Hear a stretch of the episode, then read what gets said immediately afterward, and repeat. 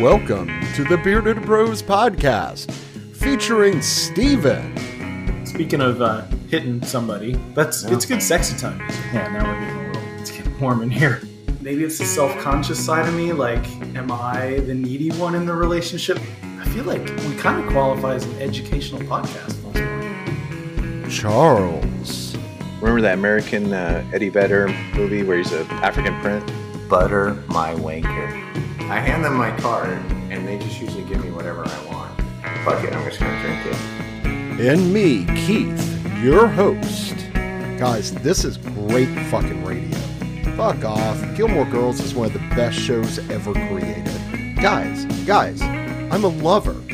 I only hate Nazis, Man City, Man United, Chelsea, Everton, bad drivers, billionaires, and olives. Now, let's get the show started. Bearded Bros Podcast is brought to you by Rogue Chance, Nashville SC's newest supporters group. Be loud, be proud, keep the tempo.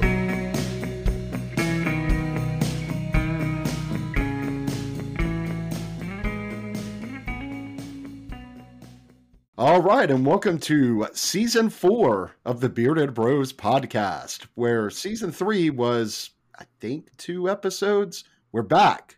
Steven, Charles, how are y'all doing? We're doing pretty good. Did both of those 2 episodes actually get posted, or did they fall into the void? That's a damn good question. It was a very short season. Yes, it was. But we're back, and we're stronger than ever. Yeah, that's like right. A BBC TV show. Don't they have like a bunch of like 3 episode seasons for shit? I don't know. Yeah, I'm pretty sure they do. But I'm sitting here looking at Steven and Charles. Steven's in a very well-lit office, looking like Steven. Meanwhile, Charles looks like Harry Potter underneath the stairs with a very vague light behind him. Yep, anonymous. I mean, he is in my living room.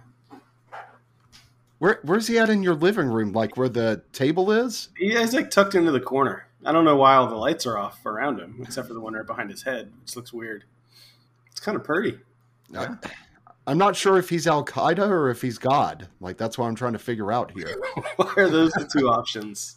Because he looks like he's in a cave, but he also has a glowing light behind him. Your choice.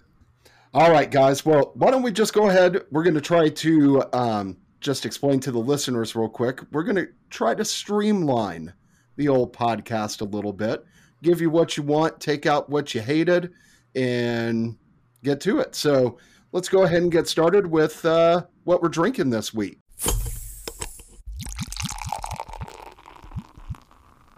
And you know what, guys? I'm a little thirsty. I think I'll go first. I am going to have one of my favorite beers of the season, which actually came out about a month and a half earlier than it usually does. I thought pumpkin season was over. Oh, this is even worse. This is Sierra Nevada's Fresh Hopped Celebration IPA. This is amazing.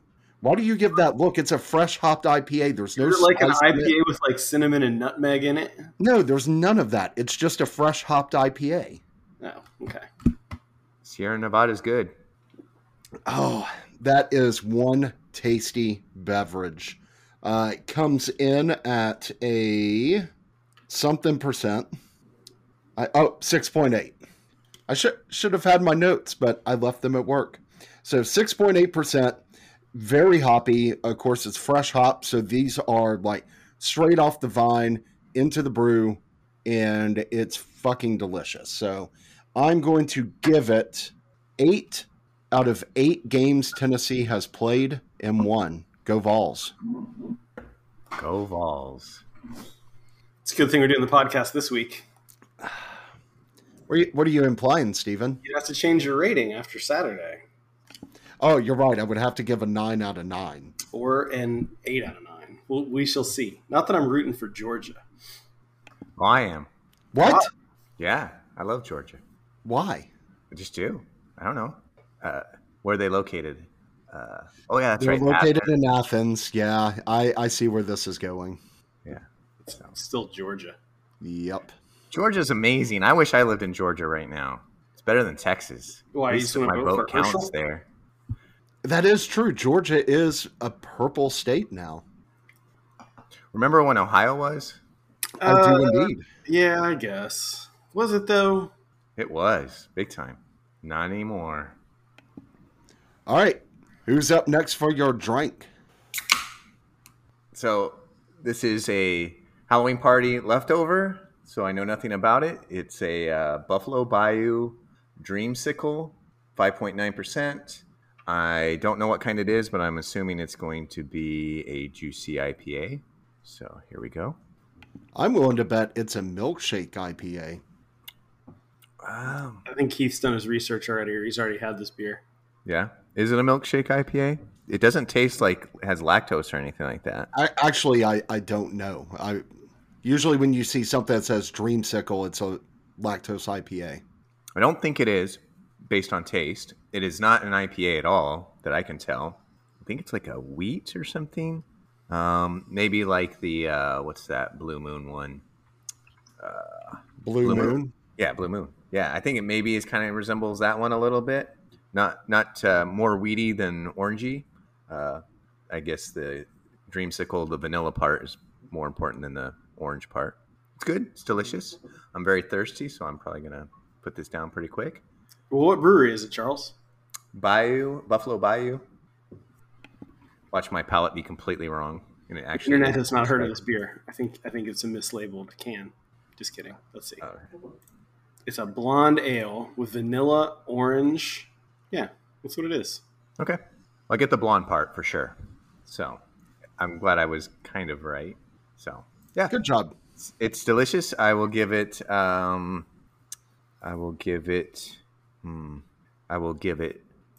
45 cents out of 50 cents when you go to the ice cream truck and buy your dreamsicle. You think they're still 50 cents? Probably not. Hell no. Those things are like $2 now. Yeah. When was the last time y'all saw an ice cream truck? We heard one the other day when we were playing disc golf. We got kind of excited. We were almost on the ice cream hole, too. So, almost a sign. Yep. Didn't happen, though.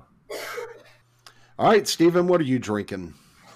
Let's see. We crack this bad boy open. Glug, glug, glug, glug, glug. We're pouring it in glass. It looks like everybody, Steven is going to tell us he's drinking something fancy, but he's just going to pour a Coors Banquet. No, I have a Coors Banquet next to me, actually, but I figured it's not. Doesn't qualify. Oh, man, this is not – I'm going to hold this up for y'all to see. This is really kind of funny. Hold on a second. I was looking up something trying to be – where are you at? Okay. Can you guys see this? Can you see all the floaters? Whoa. Like, there's literally hops floating around in this beer. Okay, so this is a Tommyknocker Mountain Town craft beer. It is a blood orange juicy, and this is from – Tommyknocker Brewery in Idaho Springs, Colorado. So that could be some orange sediment or something like that if they fresh pressed it. I mean, it says it's from brewery and pubs. I think it's a pretty tiny little place. I bought this in Colorado a couple weeks ago. And it's one of those cans that has like a little zipper on the side. You ever seen that before?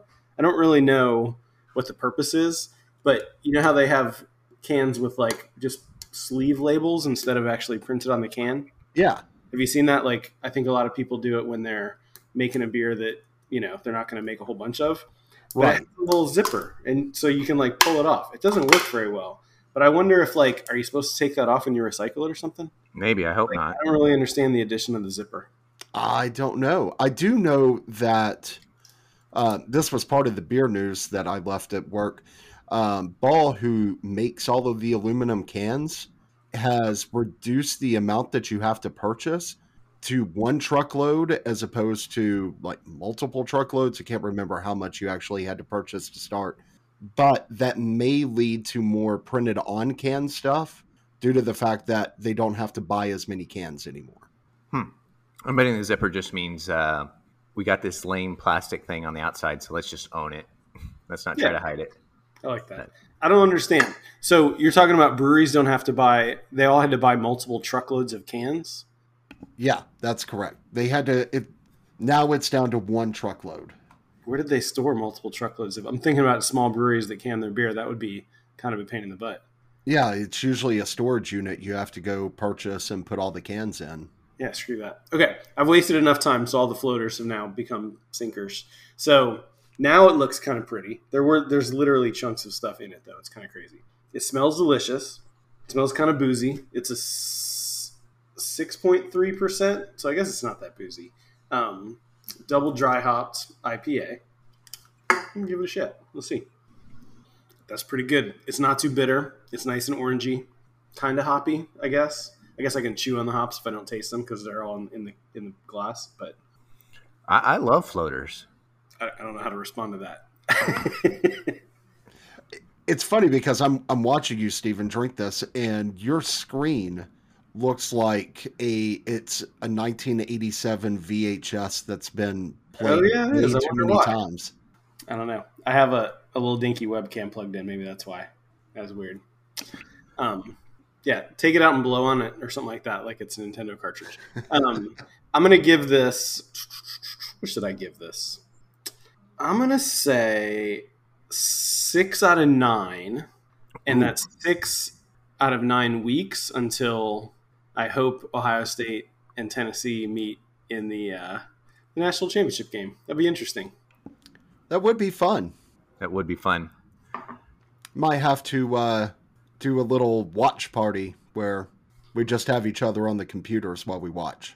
Yeah, I've heard tales of you flipping over tables and stuff when your teams inevitably lose. So I would love to see that in person. I was actually talking about this today, and somebody goes, how did that happen? How did the Falcons lose 28-3? And I'm like, let me tell you a story about my friend at halftime telling me, congratulations, you've won the Super Bowl. Yeah, you're welcome. So the only other blood orange beer I know is Blood and Honey. So any taste comparison there or not really? This is definitely an IPA, and it's just kind of citrusy. It's pretty good, though. Like, I don't think I know what a blood orange tastes like. I'm a huge fan of most of their stuff, but Monday Night has one called Blind Pirate. Not a fan of it. Maybe I just don't like blood oranges. I feel like if you're blind, being a pirate would be a really difficult career. I would assume so. Well, unless you're half blind, then it's perfect. Yeah, but wouldn't it be a half blind pirate then? Like, I feel like if you call it blind, that kind of means something specific. If you're half blind, you're not blind. Yeah, that's true. Maybe they're just legally blind. Like, they can still make out stuff. And if they wear glasses, they're okay. But they're still considered legally blind. A pirate would be legally blind. I don't think they're really legal at all. This is bad. Okay, what's next? All right, guys. Well, why don't we go ahead and jump into mixtape? Hey, guys. Want to check out my mixtape? It's got a bunch of bands you've never heard of before.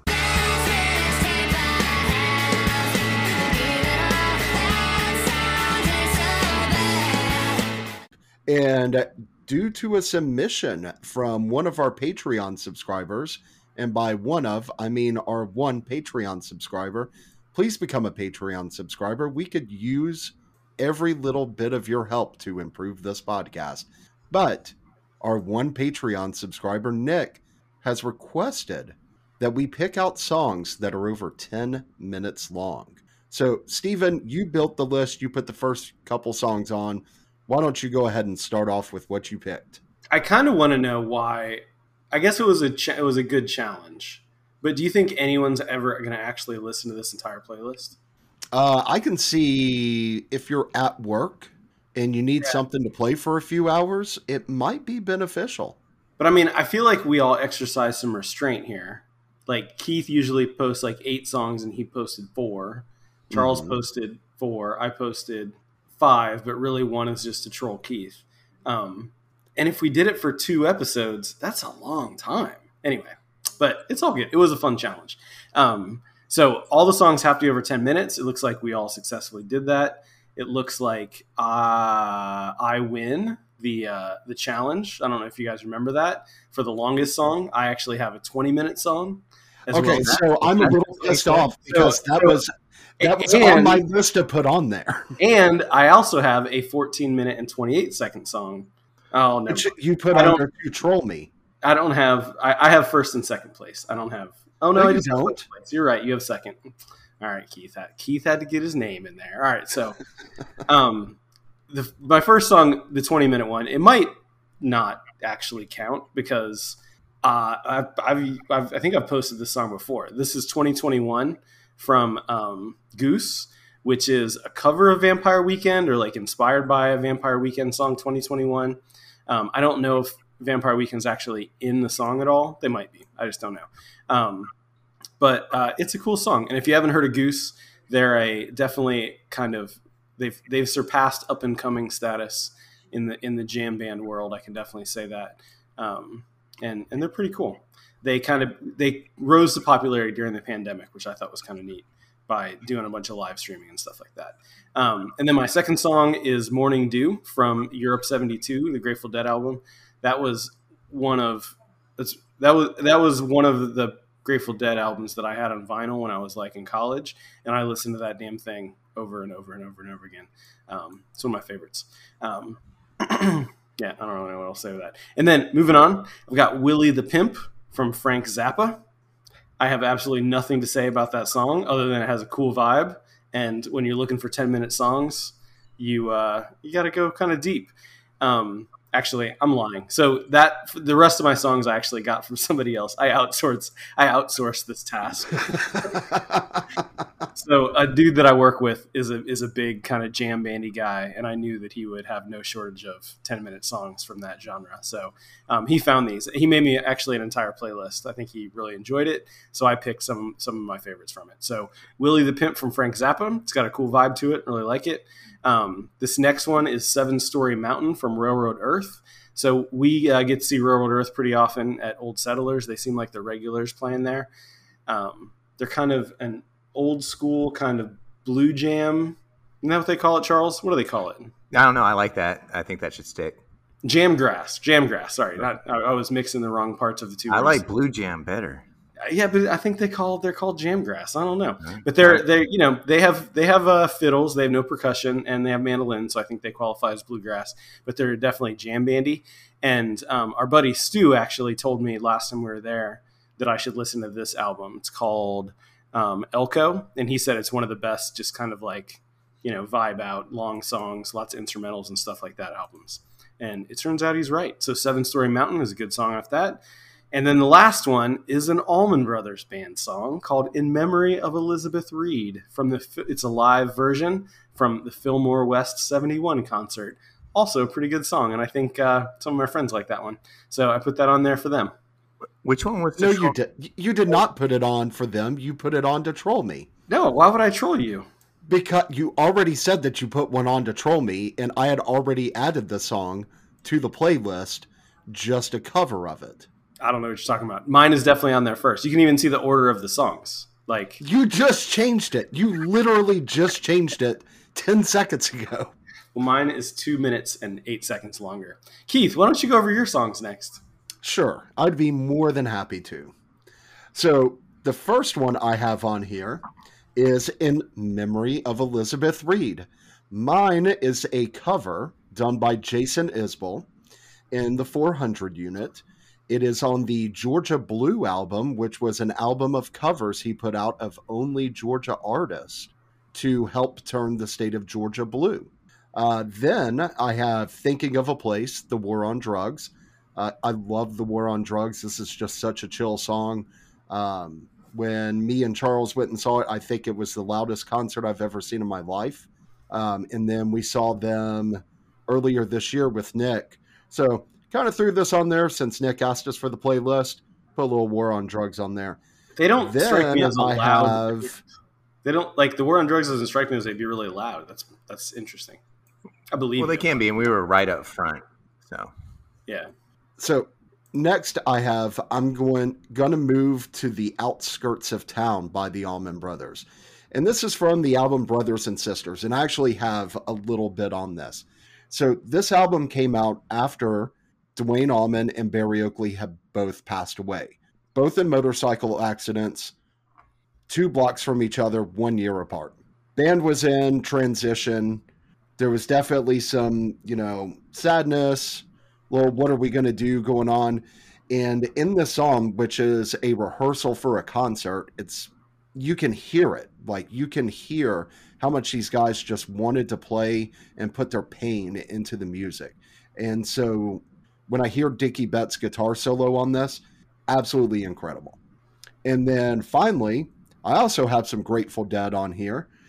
My favorite live album from the Grateful Dead, which is Cornell in 77, I have Fire on the Mountain. And that's one of my favorite Dead songs. And it was a toss-up between that and Scarlet Begonias. So that's what I've got. Charles, what have you got? Can you hear Charles? I cannot hear Charles. All right, Charles, we can't hear you. All right, here I am. So first one I have is Marquee Moon by Television. And the first thing I do when I am trying to fill in these playlists is to go through my playlists and like songs on Spotify to see if there's anything that fits the bill. And I was absolutely shocked when I realized that this song was over 10 minutes because it feels like a 2-minute song. Like, I feel like it's got this really good rhythm and energy the whole time. It does have like a kind of meandering guitar solo in the middle, but then about like maybe 1 minute till the end, the song completely starts over again, which I think that's why I think it's such a short song, because it's just got this nice rhythmic flow to it. It feels like a short song, even though it's long. I love that song. Next, what do I got?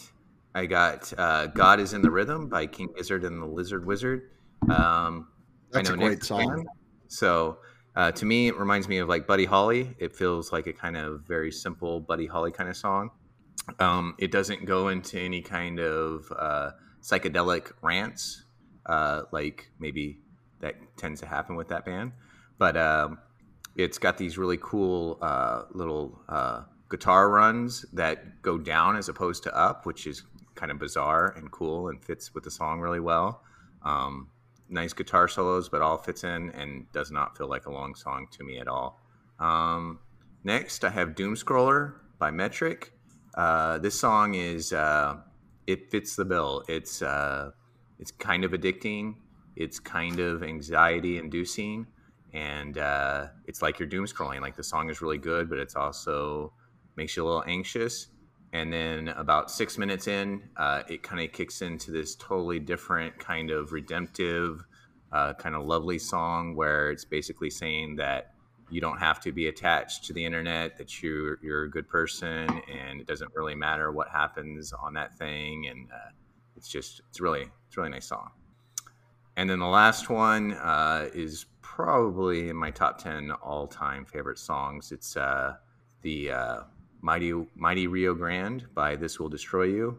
It's kind of a post-rock song, no lyrics, but it like perfectly captures these peaceful moments you find when you're outside and you're in really large scenic settings, and maybe the sun is rising or something like that, and everything feels really big and spacious.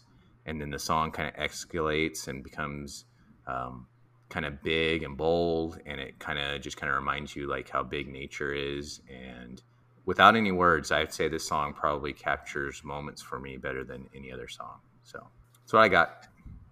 It's a story. Awesome. I love them. They're good. I always forget about them. Well, who's ready for another beer? I wish I was, but I'm not yet. Well, Keith can do an extra long introduction to his beer, and then maybe I wouldn't by then. But I'm going to have to chew through the bottom inch. But, all right. Well, before you introduce it, I just want to say that I feel like maybe there's an impression that like long songs are bag songs, but I kind of like the rush not to go anywhere or be anywhere and to just kind of get immersed and not, it's really about the journey. It's not about the destination. And I was listening to a lot of these songs and I was really digging them just because they're in the moment, and it doesn't really matter how long it lasts. Was it anybody else's inclination to go, like, just to start off, I went way back to the past. So I started with like old Pink Floyd, Allman Brothers, Grateful Dead. That was where I went immediately. But then I was like, I need to throw some stuff on here that's a little bit newer that maybe I'm not so much familiar with. I went and listened to a bunch of stuff. But my initial inclination was to just go back to the 70s, where this was kind of common back then. Yeah, there's a Brian Eno song I almost put on here. It's called Music for Airports. And on Spotify, it's even broken up into like 4 different songs. But it's like almost like elevator music, but like really well crafted and just kind of that malaise of the airport. But it didn't fit the rules because it was broken into 4 pieces, so I left it off. Yeah, I thought about the Beatles medley at the end of Abbey Road, but that's broken up into several songs, even though it's just one song. Yeah, I'm glad nobody put like a hidden track. What, like it's just like 10 minutes of just dead noise and then a song at the end of it? Yeah, exactly. Yeah. Are we going to do this again? Are we going to add more to this? I don't think we have to. We don't have to, but we can. Because I have a couple honorable mentions, but I don't know if I want to do a whole nother. I've got some songs set to the side for the next podcast. Okay, we can do that then. I'll wait. I won't talk about my honorable mentions. I'll just add them next time. All right. All right, well, my next beer, have you guys heard of Creature Comforts? I have not heard of the beer.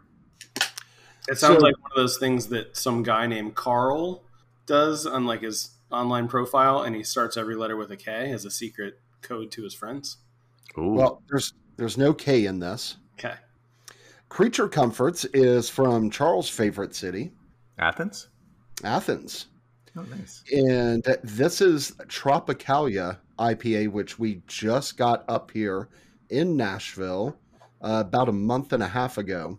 But more like we used to have our friend Slape, when he'd go down to Georgia, he would message us and say, hey, what do you guys want from Creature Comforts? And we would all be like, Tropicalia IPA, or just a mix of whatever they have. And we are super stoked to have it here. So I can't believe you're drinking the enemy beer. Wait, why is it the enemy beer? I wasn't paying attention. I'm drinking the blood of my enemies right now. Oh, nice. Well, because it's a Georgia beer. Oh, yeah, that's right. And why is Athens your favorite city? I know R.E.M. Not really is my favorite city. Oh, okay. It's just that's where R.E.M. is from. Okay, I got you. So this Tropicalia is absolutely insanely good. It is top 3 IPA for me. Top 4. So top 4. It's a top 4 IPA. Because I finally got to have Pliny, and I finally got to have Blind Pig, and both of those are untouchable. Those are the 2 best IPAs I've ever had. And then it's a toss-up between and actually, I think this is better than Good People IPA. Wow. Is it made out of real good people? It's made by really good people. That makes sense. Yeah. I tried to recycle my Girl Scout joke there. It didn't work. That's like my favorite dad joke. Are they made out of real Girl Scouts? So I'm going to give this 5 out of 6 touchdowns thrown to Hyatt in the Alabama game, but all 5 of those catches were touchdowns. Okay, nice. But I'm a little concerned. You only gave it 5 out of 6, but it's one of your top 5 IPAs. Well, I just wanted to point out that Hyatt had 6 catches and 5 touchdowns for 202 yards. So now everyone knows that your beer reviews are not reliable. Oof. You're just going for the bazingas. You're not going for knowledge. All right. Let me rephrase this, and I will give it 102,716 out of 102,716 fans that were in Neyland Stadium for the Alabama game. Wow. You know way too many things, Keith. Keith, is that the real number? Of knowledge. I'm pretty sure. No, he's just making shit up. Yeah, I definitely think he might be off a little bit there. If he knows that, he's weird. There's something wrong, Keith. All right, my turn. Enough talk about, I don't even know what you're talking about, Alabama or Tennessee or something. My next one is, I'm going to pour it in a glass first and see if it's chunky. I'm going to have a headache tomorrow drinking all these IPAs, man. That one looks pretty. All right, so this is a nice clear copper-colored IPA with a nice big head. This is the Modus Mandarina Citrus IPA, and this is from Ska Brewing Company, which is in Durango, Colorado, which is where we were a couple weeks ago, so I picked up some of this. It's also a 6.8% citrus IPA. And have you guys had ska? I feel like you've had ska before. You can get it around. Yeah. It smells like nothing, which is kind of surprising. Tastes very different than the last one. Much more like hoppy with just a little bit of citrus, whereas the last one was almost like, I don't know, like, you know how the milkshake IPAs like don't even taste hoppy at all? They're almost just like creamy. Yeah. You know? That's kind of how the last one was. This one is definitely more bitter. Just a little bit of citrus. It's pretty good. I think like their flagship IPA is Modus Operandi or something like that. Modus Operandi, yeah. Yeah, so I think this is just like that beer with some citrus hops or something like that. I don't know if there's actually citrus in it. It's good. I like it. Let's see, a rating. Charles, how long did we meet Keith? How long ago? Oh, shit. Yeah, how many years ago? I'd say probably about 7 years ago. No. 8, maybe? Longer than that. I don't know. What do you think, Keith? I'm not familiar with dates. When did we meet? I've been in Tennessee for almost 5 years. Okay, so we worked together for a couple of years, and we met before that, right? Like a year before that. So, yeah, 8 years. Okay, I'm going to give this... All right. I'm going to give this a 1 out of 10, and that is 1 out of those 10 years that I've known Keith, and I just rounded it up to 10, even though you just said 8, where he actually cared about Tennessee football. Oh, that is not fair. I've had Tennessee shit hanging up in my garage. Yeah, you had a lot of shit in your garage, Keith. Yeah, that doesn't count. You had so much shit in your garage. But also, Stephen, does that mean that you don't like that beer if you only give it 1 out of 10? No, we just established that the ratings don't matter. They're just they're just for the zings. Yeah. So yeah. So let y'all guess. I said 102,761. You guys can guess by how far off I was. I don't know, Keith. More than a dozen. People. I don't know. What did you say? I said 102,761. And I don't even remember the context. That's how many people were at the game? That's what I said. That's how many people I said were at the game for my rating. And what game were we talking about? The Tennessee-Alabama game. That was like 3 weeks ago. Were they in Alabama or in Tennessee? It was in Tennessee. And you can't be looking it up, Stephen. I was going to look up the capacity. I'm going to say you are over by 2,000 people. Charles? I said 30 people.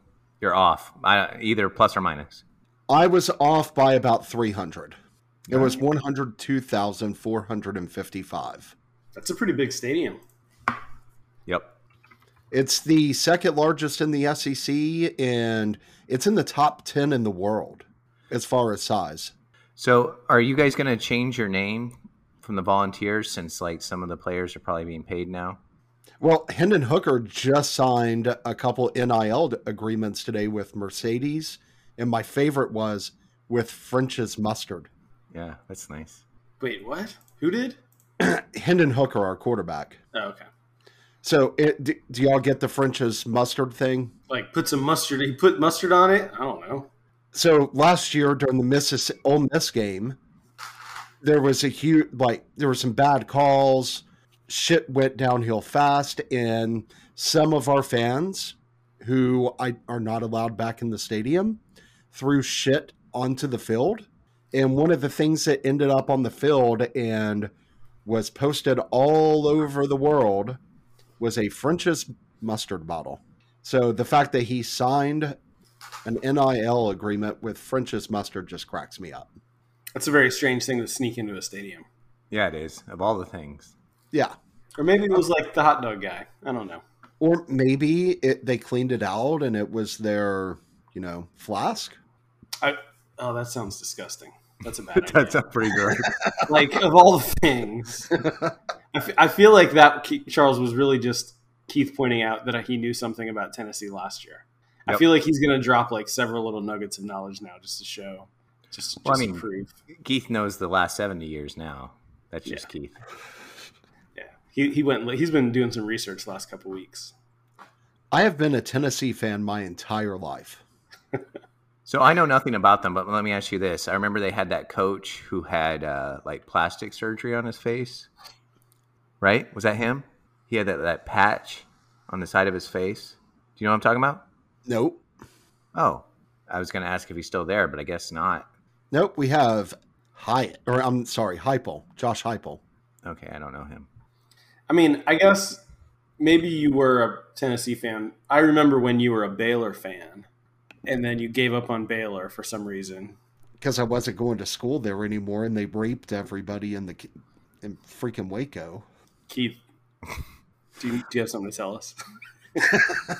That's not even funny. This is a safe space. All right. But go Stros, right, Keith? Nope, cheaters. Okay. Dude, everybody cheats in baseball. What are you talking about? That's the point. Braves didn't cheat. Oh, now he's a Braves fan. Charles just moved back to his old neighborhood. So now he's like, I bet everybody in Tennessee is a Braves fan. Am I Actually, right? People will argue that this is not Braves country, but it is Braves country. Yeah. He's just. There's a lot of Cardinals fans here. There's a lot of Reds fans here. And we may be getting our own Major League Baseball team here. Let's see. So there's Cardinals fans, there's Reds fans, and there's Braves fans. Which of those teams made the playoffs, and which one did Keith decide that he's a fan of now that he doesn't like the Astros anymore? Fuck off. I've been watching the Braves since I was a baby. I know. And then you became an Astros fan. Don't you remember the garage, Steven? I do.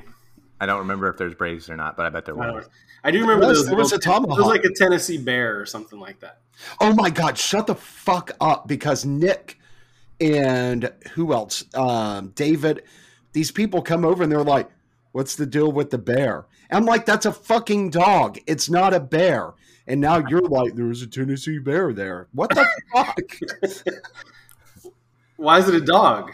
Because our mascot is Smokey, a blue tick hound. Oh, okay. Sounds like it should be a mountain, and bears live in the mountains. But whatever. You guys do whatever you want over there in Tennessee. Coonhounds live in the mountains, too. Go Vols.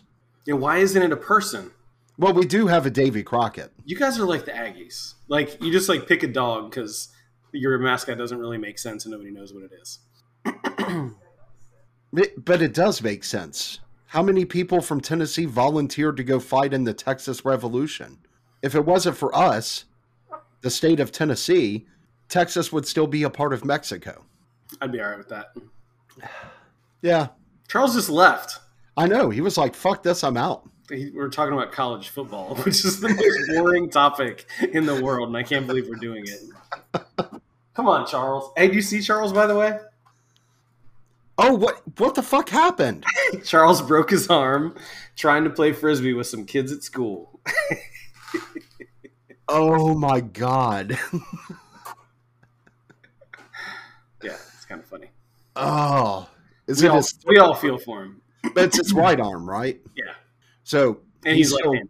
Yeah. So he could still play disc golf, and that's what he says, although he hasn't. But we'll see. I mean, hopefully. I tried to throw backhand, and it hurt a lot. So I can flick, but we'll see. Maybe when I get the cast on. You haven't got the cast on yet? I've got a temporary one from like the emergency room. When did this happen? Friday, last Friday. Not like today, a week ago. Yeah. And you still haven't got your permanent cast on.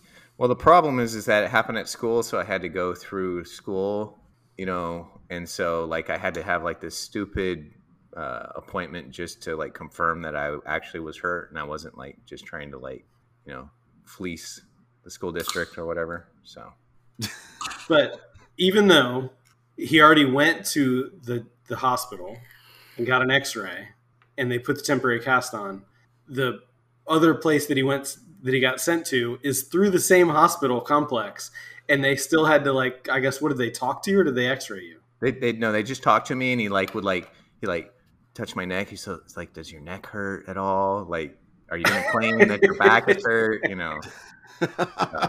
That's so funny. Yeah. So were you, like, diving for the Frisbee? Did you trip? Like, what happened? So we were playing in the courtyard, and there's an unspoken rule to stay inside the fence area. But because I'm a teacher, I can do whatever I want.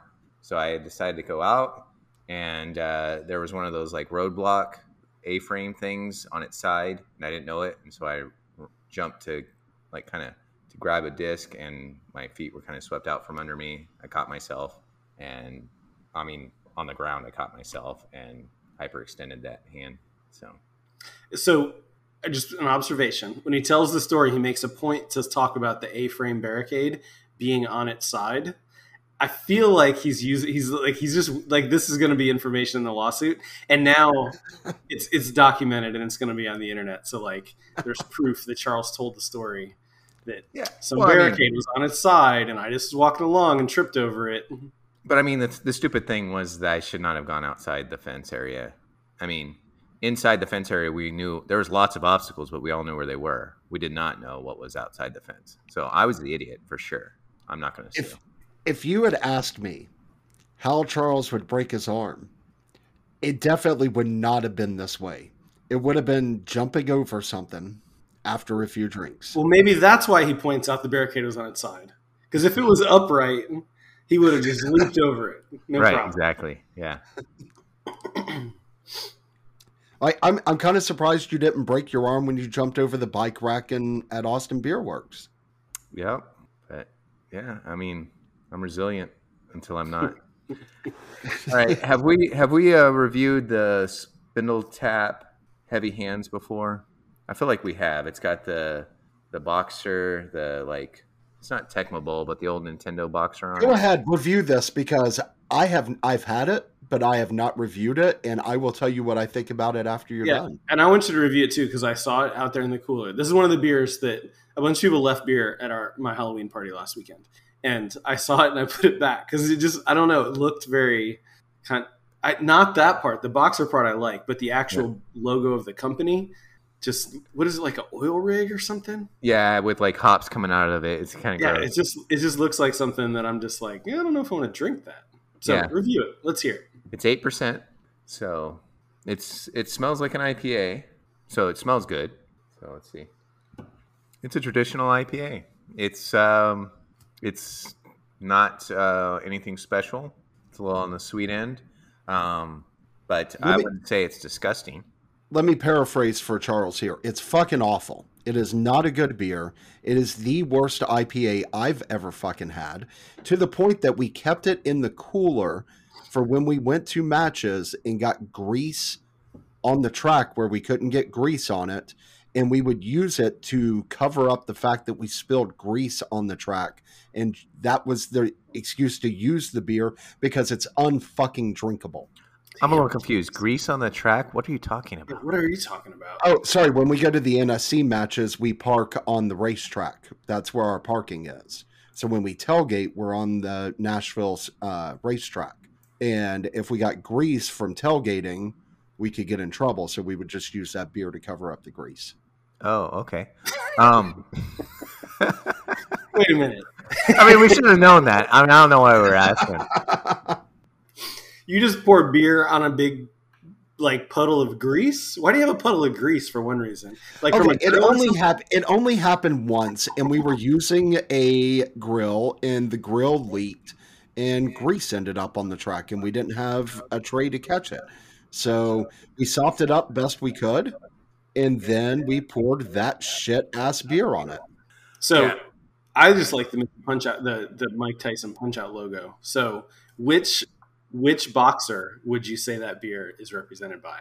Oh, it's your character from that. Well, no, but it's got to be a shitty one. So Last Joe. Yeah, I don't know, but I don't hate it. I mean, Keith might not like it, but I didn't hate it at all. I think it's fine. So. I mean, IPAs, I'm kind of just done with them. So, and I'm going to be honest, it's not just me. We passed that beer around. We tried to give it to people that we didn't like me, Trip, Nick, everybody I know tried that beer, and we all said it was the worst beer we had ever had. So, Keith, Nick, and Trip all tried it. We know that one of those people is someone that Keith doesn't like. Sorry, Nick. Or Trip. No. We tried to give it to other people that came to our tailgate that we're not very fond of. And who are those people? Come on, man. Share the dirt. They may be listening to this podcast. I think it's Nick or Trip. And if you are, please become a Patreon subscriber where you can hear more content just like this. I mean, I've had beers before that I couldn't drink, and this is not one of them. So, I mean, I bet there was a little bit of, like, beer snobbery thing going on where, oh, yeah, this is absolutely disgusting. Oh, you're right. Oh, indubitably. Something well, like that. I mean, so, you want to know my theory is that all IPAs are kind of disgusting. Like, if – well, I wouldn't say that. It's very easy to convince yourself. Like, they're one tick away from bleh. You know what I mean? So if somebody tastes one and says, oh, this IPA absolutely. Is horrible, and then passes it to you and says, taste this horrible IPA, there's a good tendency that you're going to have in your head, yeah, and that bitter, gross kind of flavor, you know, that's just my opinion. Yeah. I gotta hype myself up for IPAs. Go into it with a very positive attitude. Keith is reaching for another beer. We're never going to finish this podcast at this rate because we're still doing the beer reviews from the last beer. No, we are going to be fine. We've got like 15 minutes of silence to truncate. What are you pulling your beers out of? Looks like you're like taking them out of like, I don't know, a weird sleeve or something. You're going to laugh when I show you this. Is it like, what is it?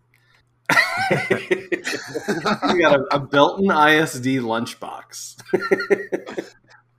It's good holding beer. We got those like, what, 7 years ago when we went back to work. Yep. School districts, man. Or maybe it was our Christmas gift. It may have been our. I think it was our Christmas gift. Now that I think about it. Well, guys, I do have another beer. Oh God! Another beer from Creature Comforts, and Charles, you'll like the name of this. This is a Pale Ale. It is called Automatic. Nice. Automatic. So I just assume it's referencing either the restaurant or R.E.M. because they're from Athens. Yeah, for sure. Probably. Which, what's the name of the restaurant? Weaver D's, I think. Yeah, Weaver D's or Reaper D's or something like that. That's what I feel like is always on your shirt. That's the only context I have. Yep. All right, so this one isn't as fragrant on the nose as the IPA, obviously. But is very, very good. Little pine, little grapefruit for a pale ale, absolutely fantastic. And it is, let's see if I can find out here real quick. It is some kind of ABV. We'll just give it a something ABV. And I'm going to give it 1 out of 1 cigars that I smoked after Tennessee beat Alabama. What's with SEC people and cigars? There's a theme for tonight. I guess so. All right. So are you guys let's go ahead and dive into the podcast now. It's time to dive right in. Let's get started. Let's do it. All right, Steven. So we've done away with the entertainment section. We are going back to what we initially had planned when we started this, which was an esoteric topic. And one of us will research it. The other two do not know anything about it. One of us will teach each other about the subject that we pick, and the other two will ask questions, give feedback, all of that good stuff for the rest of the podcast. In the past, this is the point where everybody was like, all right, time to tune out. I've heard what I want to hear. So hopefully this will be far more interesting than the bullshit that we did before. So I think you're giving our 20 minutes of just asking you about how much you like Tennessee too much credit. I think people probably already tuned out, but that's true. But if you haven't tuned out, consider becoming a Patreon member where you can get more content like this. This content doesn't come cheap. All right, Steven. So you were given the task of having the first research topic. Yeah. So I would say, I don't know if it's an esoteric topic. And I don't know, like when we first came up with that idea, I don't know if we all argued about what esoteric meant. And we definitely didn't stick to that formula of esoteric. And I don't think we should. Because like after a couple times, we're just going to be talking about super random things like, you know, the color of the Beatles' first Volkswagen bus or something. Like, I don't know, like not everything can be terribly esoteric, right? But y'all don't know what the topic is. And I tried to pick something that, to be perfectly honest, I don't know jack shit about. And I did a little bit of research, and listeners can't see my fingers. They're very close together as I'm holding them up to show the amount of research that I did. It's probably like half an inch he's holding them apart. A little bit. I tried to do a little bit of research, but I felt like it was kind of a timely topic. I didn't want to pick something that in the theme of Charles's song, doom scrolling, is like what we all talk about and think about already, which is like, I don't know, like the freaking election next week and shit like that. So I tried to think about something that was kind of timely and is, you know, going to be in the news and coming up and stuff like that. So let's see. I also didn't really plan out how I'm going to talk about this, and I can't read my handwriting. While you're holding your book up, we can't hear you. Well, what do you mean you can't hear me? You were blocking your microphone. We're getting fucking old. I just put on glasses too. So, we need a name for this segment, I think. Okay. So I don't think esoteric topic is accurate because I think it limits us to something. If you really take that seriously, to the other people don't know about it. And that doesn't have to be the case in my opinion. So I've got a name for it. Are you ready? Yeah, let's hear it. How about the pod pick? No, that's fucking stupid. I want everyone should just think of a name. Okay. So I think that like the characteristics of this is like, this is going to be us talking about something with the goal of this is something we think our listeners and each other would find interesting to learn about or talk about. And we're going to do it from, you know, a lens of profanity and bad, stupid dad jokes and stuff like that. And, you know, we're probably going to get most of our information from Wikipedia and Facebook and like, you know, not terribly reliable sources because that's just the way it's going to work. Again, Podpick sounds like the perfect name. Podpick just sounds like, what's the Podpick? Like, I don't know. That could be it. I don't know. Like, we need to think about a name. Anyway, we'll figure it out. Listeners, this is what I'm used to. I come up with a great idea and my two best friends go, no, that's shit. And well, then in a few weeks, Steven will be like, why don't we call it Podpick? That's a great name. And Steven will get all the credit for it. Like, that has never happened. No. And I'm not going to say Podpick. All right. I have a name that I think it should be, but I'm not going to say what it is because I don't want to overshoot your name, Keith. I don't want to take it. I want to hear your name. No, because it's kind of a stupid name, too. It's just not as stupid as Podpick. Anyway, so let's just dive right into it. So that's the direction I think we should go. So it could be esoteric, but it could be, you know, if there's a freaking, you know, presidential election next week. I didn't pick the election, by the way. You know, we could talk about that, but one of us knows and the other two don't, and they kind of frame the conversation. Does that make sense? Yeah, I think that's exactly what we had talked about, and I think it's the right way to go. Keith is lying. I just made this up. I just decided this for the group. Okay, so let's dive right in. You guys ready? Let's go. I have some opening questions for you, and I want to see if you can guess what we're going to talk about. Okay? So, is there a problem that can't be solved if you have enough money? Yes. What? Give me an example. Happiness. That's a good one. I agree with you on that one. Okay, what about if you had a bad reputation, could that be solved with money if you had enough? I guess you could pay for a PR firm. Yeah. What about if you have a party and you invite way too many people over? If you had enough money, could you figure out how to solve that problem? Would it be a problem anymore? You just throw a big-ass party. That's a good question. What if you didn't have enough room for all those people? You just, if you have enough money, you walk over to your neighbor and say, hey, we're buying your house. So what if you had a whole bunch of shitty work that had to get done and you didn't want to do it? Yeah, money will pay for that. Yeah, for sure. What if you always wanted to be one of the cool kids, but you're not? And would money solve that? Money does buy cool points. Okay, so can you figure out what we're about to talk about? Elon Musk. Nope. Oh, that's so good, though, but nope, not Elon Musk. The lottery? Nope, not the lottery.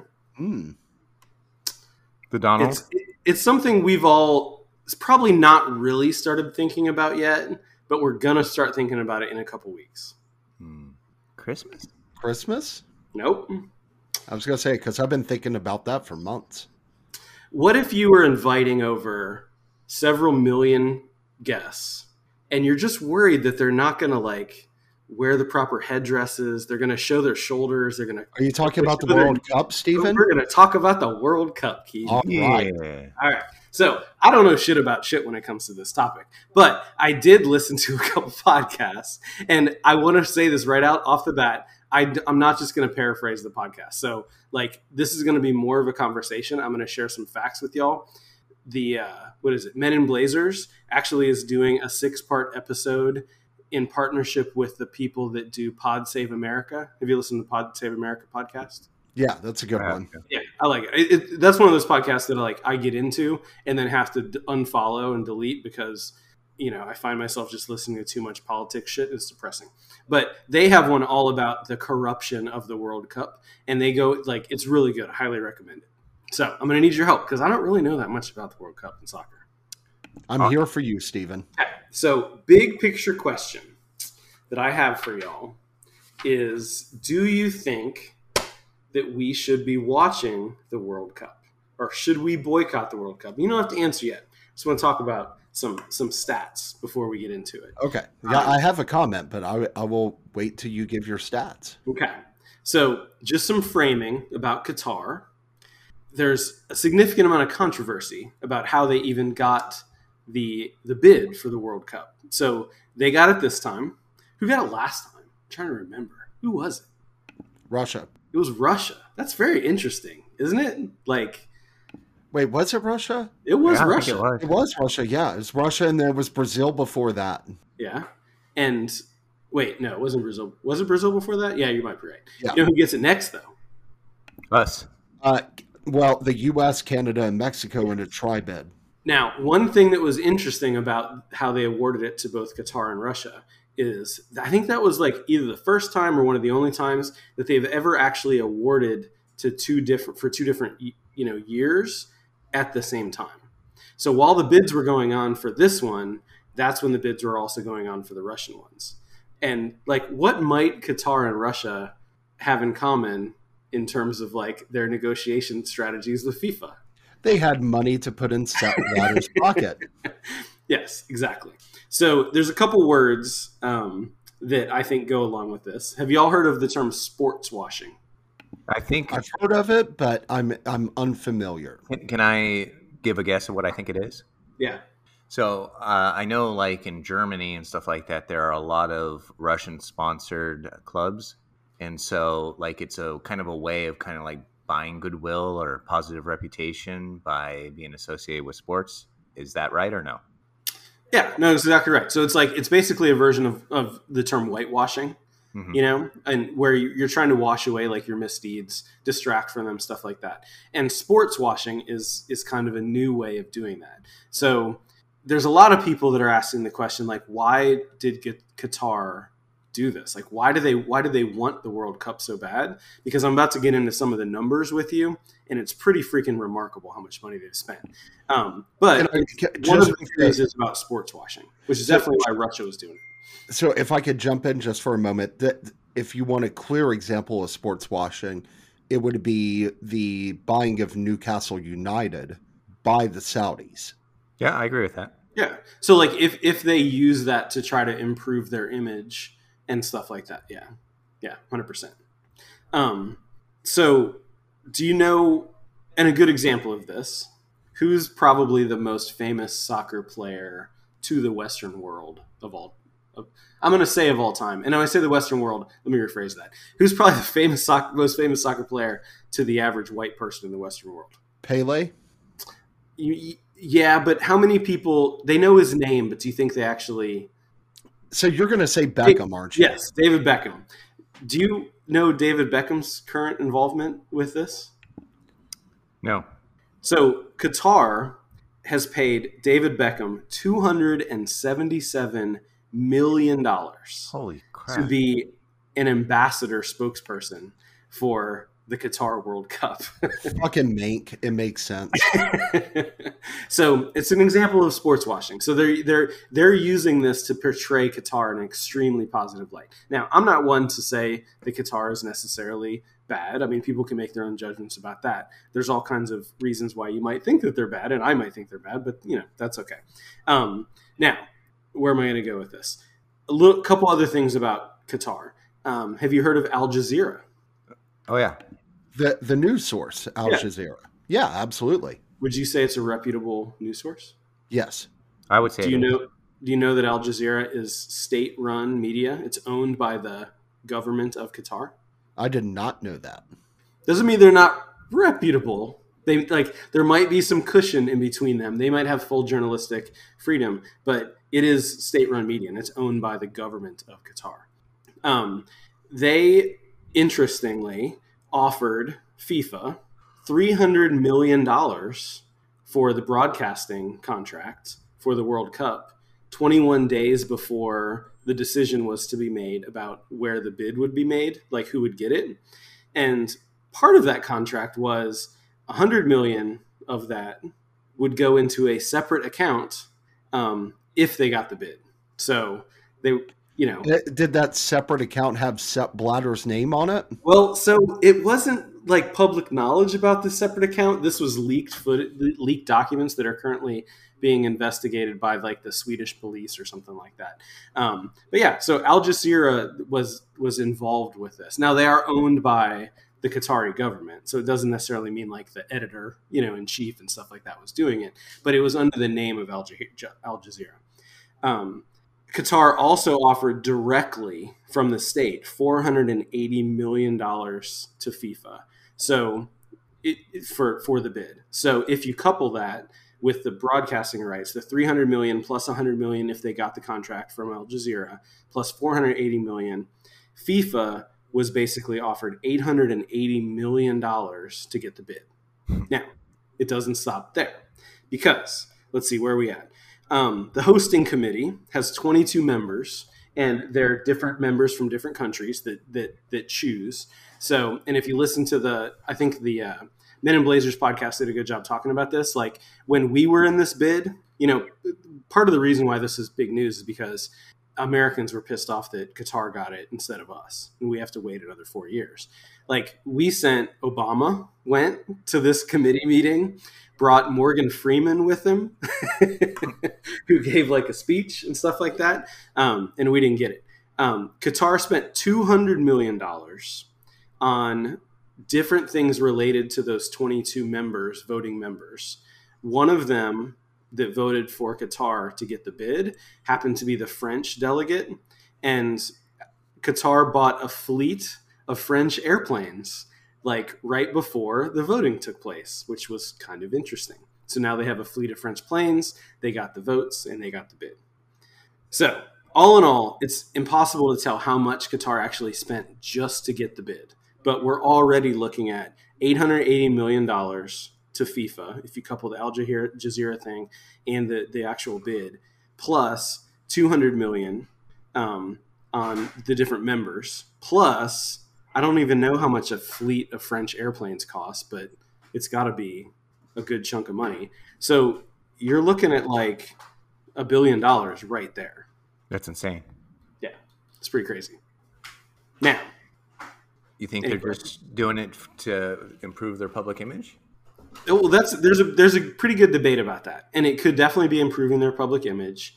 It could definitely be, you know, that they just have more money than God in the hands of a small number of people. I mean, this is the same dude that bought PSG, which initiated who bought Man City, like some other, you know, and then Newcastle. Like these are like they were the first one of those state-owned soccer teams. You know what I mean?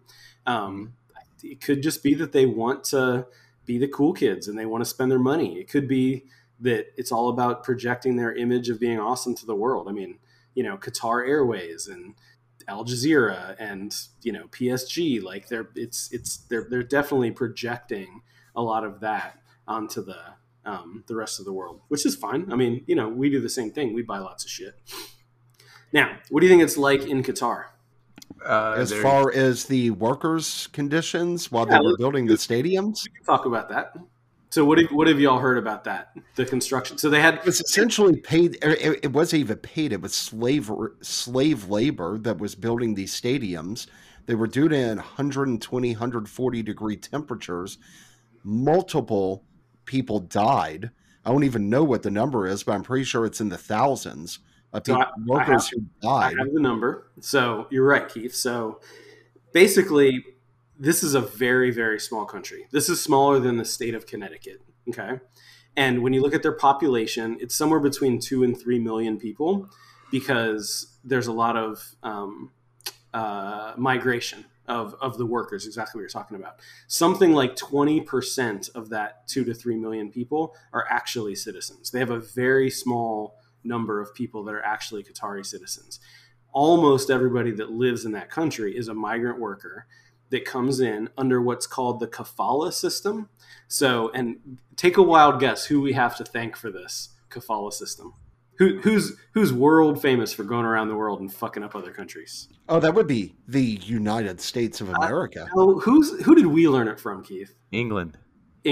Okay, so right, so Qatar was actually an English protectorate, so they were, you know, it was basically colonized. And prior to discovering oil, Qatar was it was real big for fishing and pearl diving. So apparently this is where a lot of pearls came from. They discovered oil in the 50s. Turns out like Qatar, this little region the size of Connecticut or smaller than Connecticut, has something like 14 or 15% of the world's oil reserves under it. So it has a ridiculous amount of oil. So they have tons and tons of money.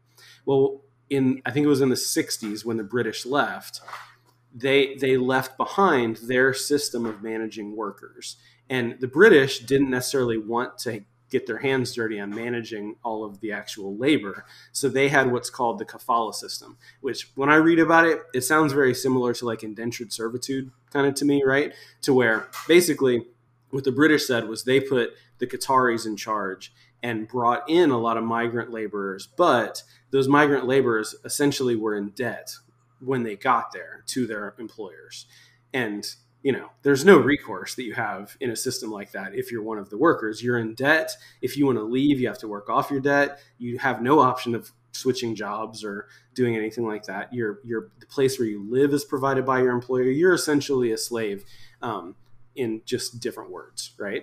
So over the past 20 years or so, supposedly they've put a lot of reforms in place in Qatar, but the human rights groups that kind of are watching them say that most of those reforms are surface level. So essentially what's happening in Qatar is that you have a shitload of people mostly from India and Malaysia and kind of like Southeast Asia countries who are poor, right? And so they're paying a recruiter like a couple $1,000s, which is a lot of money, right, to them, to basically find them a job in Qatar. When they get there, they're in debt to their employer, and you used to have an exit visa to leave the country, and you couldn't get an exit visa unless your employer allowed you to have one. Your employer basically provides you your food, your housing, all of that kind of stuff, your pay, and there's just tons of reports of them pay being withheld, not being paid. They basically get there and they're slave laborers. And remember, this is a country where, you know, in the summertime, you're talking about 110, 120 degrees, and they're trying to build 7 soccer stadiums. They had one, so there's 8 total. Rebuild one, build 7 brand new ones. They essentially had somewhere in the realm of like 20,000 hotel rooms, because this is a very small country. And you have the World Cup coming, so you're expecting millions of people to potentially be there at a given time. And so they're essentially having to build cities. And this has happened over the last 10 years. That's when the bid was given. And during that time, it's estimated that over 6,500 workers have died on World Cup-related projects. That's insane. Yeah. It's so bizarre to me. Like, I forget what it was. Maybe it's a Maricopa or CONCACAF or something. I can't remember. There was some American. Well, Charles, wait, because that's part of the trivia, which is the fun part, which we'll get to in a little bit. Okay. After we talk about the dead stuff. I'm not going to do this at this moment, but I do want to get, if I can, a comment from the American Outlaws on this. I have a friend who's the president of the AO chapter here in Nashville. I'm going to reach out to him and see if he might have a comment over all of this. Are these like Oath Keepers? Are they just going to say like it was stolen? No. The American Outlaws is the official supporters group of the United States of America soccer team. I gotcha. Yeah, you should get a response from that, because we are going to move into. If I could get him on the phone here in a little bit. Well, we're getting past the heavy part, because I do want to get into Go USA, and that's where y'all could tell me, like, I don't know, are we going to do all right? Anyway, so that's kind of past the heavy part. I think that is important framing. Now, I will say this, though. I did a lot of research on Qatar, and there's a lot of shitty countries in the world and fucked up countries. This is definitely an example of that, but you know who else was built on slavery? Like, you know, we can get into that conversation too. So I'm not sports washing this, but I think it's important for everybody to kind of know what's going on with Qatar. It's definitely a messed up situation. So the final thing before we get into the quote unquote fun stuff is I think it's going to be interesting to see how this actually works. I do think if you have enough money, which Qatar definitely does, you can solve most problems at the surface level, right? But let's just get into the number of hotel rooms that are expected and what it's going to be like for the people that go visit Qatar. So of the existing hotel rooms, 80% of the rooms are already booked by FIFA. So that's for teams, media, you know, who's the FIFA dude that you mentioned his name earlier? I always forget that guy's name, Keith. Sepp Blatter, but he's no longer a part of FIFA. I thought he's still on the board. No, he's been removed. He's been banned? Okay. Well, he's probably going to get one of these rooms because he's still friends with somebody or something like that. Well, he definitely has the money to pay for it after this bid. But there's estimates of, like, you know, once you count all the hotel rooms, that you're still looking at like 100,000 missing spots for people to kind of sleep. So they plan on parking 2 cruise ships right there, like in the city, and those can accommodate about 10,000 fans. And you're looking for about room for about 100 to 200,000. They tried calling on homeowners to bring people into their houses to let them stay with them. That didn't go over very well, and it was not received at all. Apparently in Qatar, like, they're very like culturally very private, right? So like photographing people in public is outlawed. You're not allowed to take photos in public, and it has to do with like privacy and stuff like that. So the idea of like letting strangers into your house from other countries is probably not going to go over very well. They are trying Airbnb, and you're looking at like a 4-bedroom house going for like 20,000 pounds a night. So what's 5,000 pounds in American dollars these days? Like, it's probably getting close to 1 to 1 because the conservatives in England kind of fucked up their economy. So let's like $5,000 a bedroom for a night in a 4-bedroom house. Jeez. Like, that's kind of the going rate that we're looking at. They have basically secured fleets of airplanes, maybe those ones that they bought from the French to get their bid, their vote for the bid, to fly them to other countries back and forth, basically shuttling people back and forth between places like Saudi Arabia, their surrounding countries, stuff like that. So your hotel might be in another country you have to take a plane to after the match, which is crazy. They also, this is my favorite one, they consulted with the organizers of Coachella and the Glastonbury Music Festival on how to set up tent cities out in the desert. And they're planning on having these tent cities set up that have bars, licensed bars, restaurants, entertainment, shower facilities, stuff like that. And wow, they're like fun. It's Burning Man. It does kind of sound like fun. They're estimating that could house about, 10 to 20,000 visitors right there. Don't know they have a lot of money, so I'm sure they can have plenty of buses and cars and Mercedes to drive people back and forth and stuff like that. But I think it's going to be very interesting to see kind of what the experience is like for visitors. So there are a lot of concerns about LGBTQ+ people and visiting, because homosexual relationships among men can be sentenced. The sentence for that in Qatar could be death. Doing things like smoking in public, things like that, you get lashes, you can be stoned. They've kind of been pretty, I feel like they're trying to be transparent about their rules in terms of, here's our rules and here's where you can do these things that Westerners might want to do. Apparently at the games, you are going to be able to buy beer, not during the match, but before the match, after the match. Money makes all the decisions. So there are actually, even though alcohol is technically outlawed in the country, there are restaurants and bars that are allowed to serve alcohol. They have, government authorization to do so, and things like that.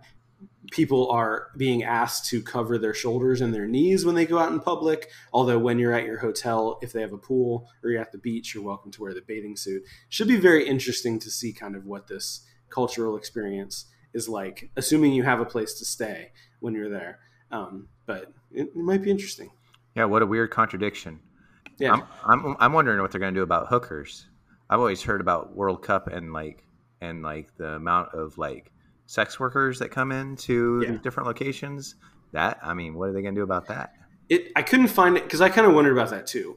But one of the reasons I think I got the feeling from there when they talked about some of the penalties for things like adultery, for example. Like if a woman is accused of adultery, she gets lashes, like up to 100 lashes, like literally whipped. And they talked about examples of that. And that was like pre-World Cup. And I got the feeling that there's probably, and I mean, we all know this probably in every country, like there's definitely like a prostitution market already there. So I'm sure it's, it's there. There'll be a zone that you're allowed. Yeah, there's probably going to be a zone. Yeah. All right, guys. Before we continue, I want to propose taking a real quick break. I want to get Jonathan Slape in on the podcast because he knows way more about this than all three of us do. But then it's going to take like another hour. It's going to be a follow-up. I'm just kidding. No, it's fine. No, it's not going to take long, but I propose we take a quick break. I'll get him in on the podcast. And a lot of these questions that we have, plus Stephen, you can continue going over some of the stuff that you got. Well, no, my next part is fun trivia questions, and then how do we think we're going to do in the World Cup, and are you going to watch it? So I'm done with my facts.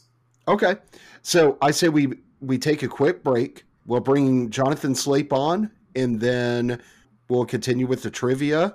We'll continue with who's going to win the World Cup, what the U.S. is going to do, and Slape will be great for that because he is the president of the American Outlaws here in Nashville. Okay. All right, guys. So hang with us. We'll be back after this short break.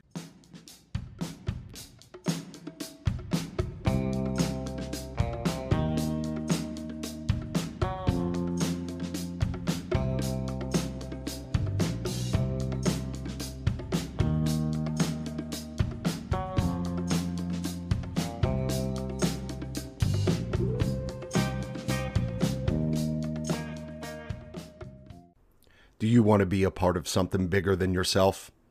Do you want to help grow something organically?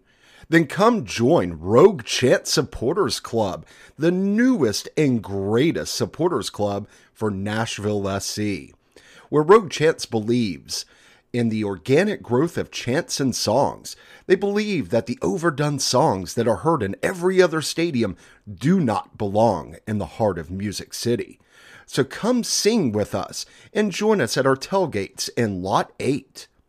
Rogue Chance, you can follow us at Rogue Chance on Twitter, Rogue Chance Nashville on Facebook.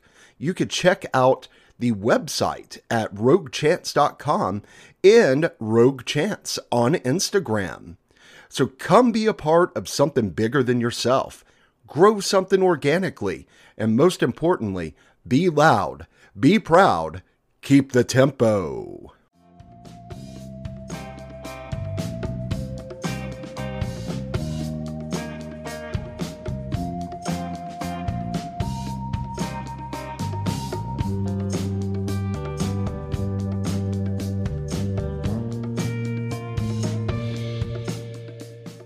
All right, and thanks for joining us after the break. We are back with a very special guest, Jonathan Slape. Slape, tell us a little bit about yourself before we jump into this. Yeah, so I'm Jonathan Slape. I live in Nashville, so that's how I know Keith, through Liverpool stuff. But outside of that, I do a few other podcasts covering local soccer, but then also CONCACAF, do one called The World of CONCACAF, which is the confederation that the United States and everything is in. But then along with that, I've founder and chapter president of the Nashville chapter of the American Outlaws. Awesome. Well, thanks for joining us, Slape. We appreciate it. And Stephen, we'll let you jump back in on where you were going with this and You know, Slape's expertise is second to none on this, so I'm sure he'll have a lot to add to the conversations that we've already talked about. All right, guys. So at this point, we've lost a little bit of audio due to the fact that there were some storms in Central Texas. Steven lost his mic for a moment.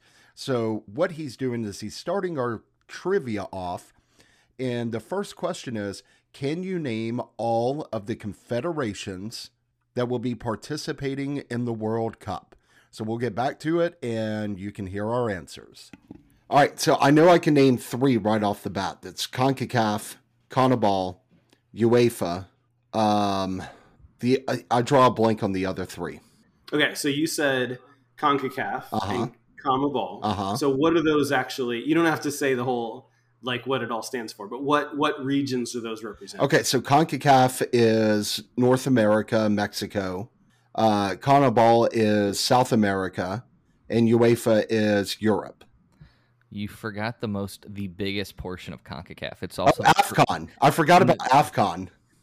You also forgot the Caribbean section of. That is the largest. Actually, the largest members of CONCACAF is the CFU, which is the Caribbean Football Union. There you go. All right. So AFCON and who else am I forgetting? So I've got four of the six, and I don't. There is the Australian. New Zealand, that is. So that's Oceania, but Australia actually left the Oceania region before the last World Cup because they moved to the Asia AFC, which is the Asian Football Confederation.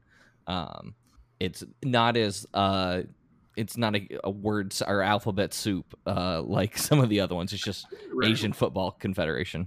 It's really just our section of the world that is the alphabet soup, to be honest. Yeah, it is. So tell me one more time. Did we get them all? So I heard AFC, CONCACAF, CONMEBOL, UEFA. AFCON, Oceania. It's CA. It's CAF. CA. AFCON is the tournament. CAF. Oh, gotcha. It's Confederation of African Football. So, yeah. So you guys got them all. And the Oceania one, I think, is kind of fun just because it sounds like, I don't know, the... Atlanteans probably dominate that league. Now, which of those has the most first place World Cup finishes? I would have to assume. My first thought is UEFA, but then I think it's CONMEBOL. Like, right? Brazil, Argentina hasn't won anything in a long time. But they have to. It's UEFA, but UEFA and CONMEBOL are the only two that has World Cup winners. Yeah, I think you're right. And it's also a little misleading because although UEFA has the most, they also have 200 some. Like when you look at the number of countries that are involved in each one, like there's a lot of European countries. So when you look at CONMEBOL, they definitely are doing pretty well for their smaller number of countries in South America. All right. So how many teams? There's six, I'll tell you that. But what are the six teams that have two or more World Cup titles? Brazil. Brazil, Germany, Argentina. Yep. France. Portugal. Italy. Portugal's yet to win a World Cup, I'm pretty sure. Because I'm trying to think, does Uruguay have two? Because I know they won the first one in 1930.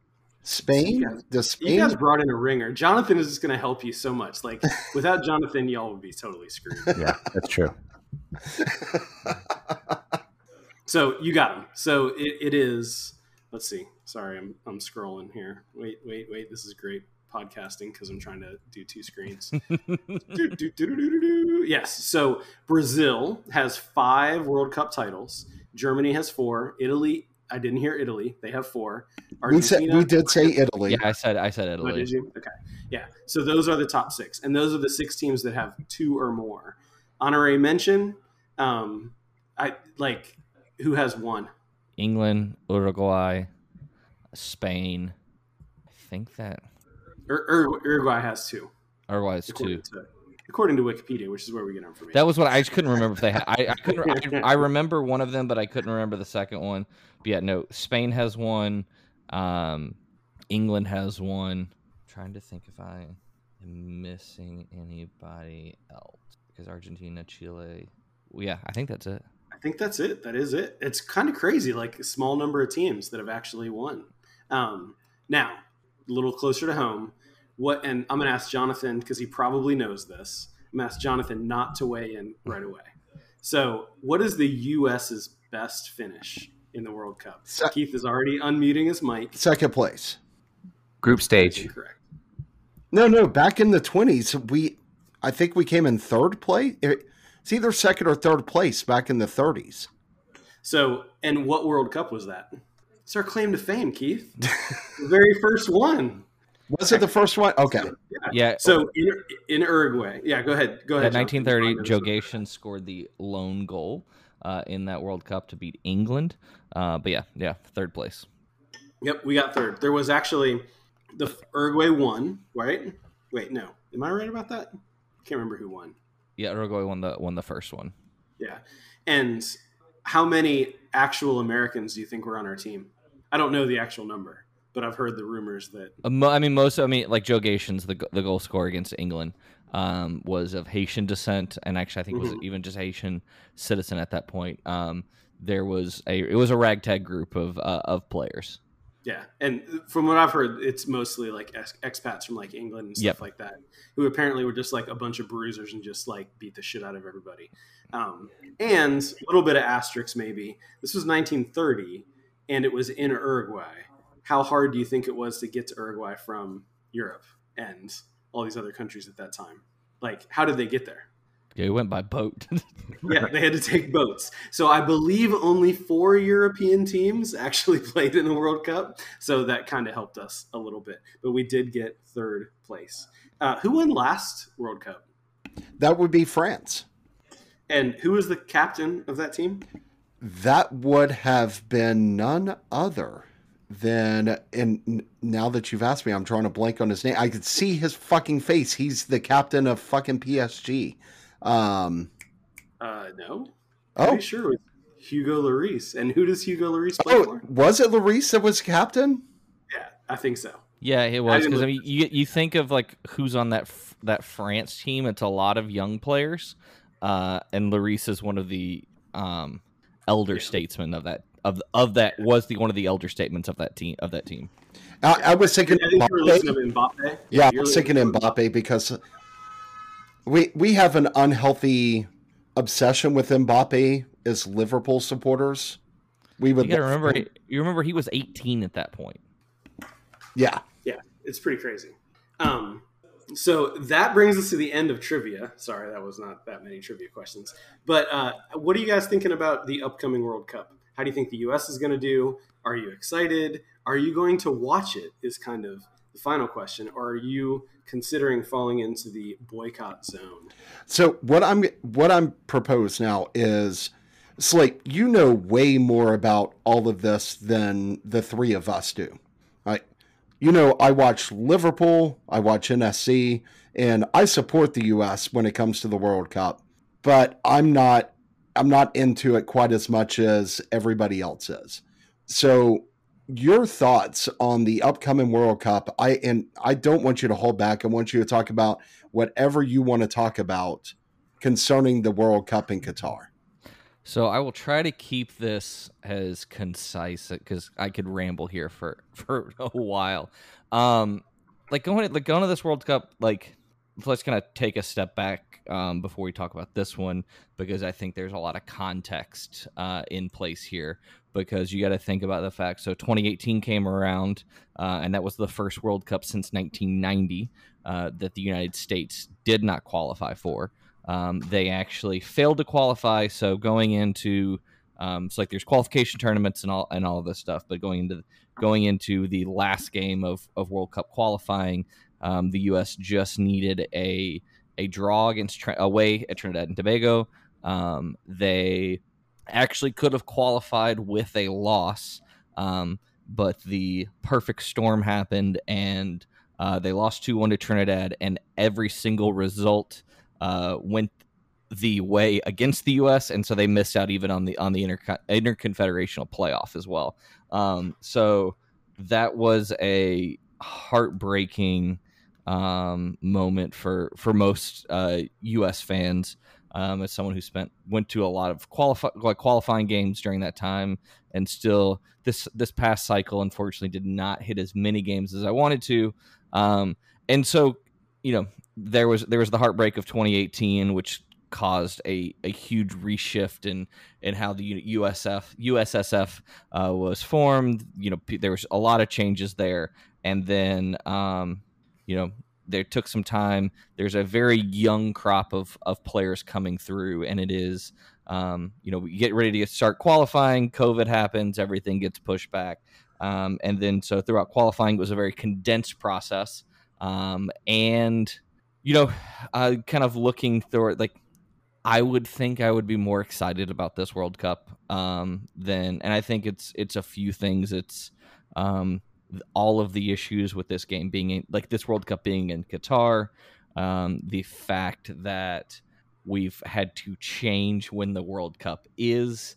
And so it definitely it's dampened enthusiasm for this World Cup, I would say. So outside of just being a part of the American Outlaws, I have a group of friends that I travel with to U.S. games. And I would say that this World Cup, there is the fewest members of our group that's going.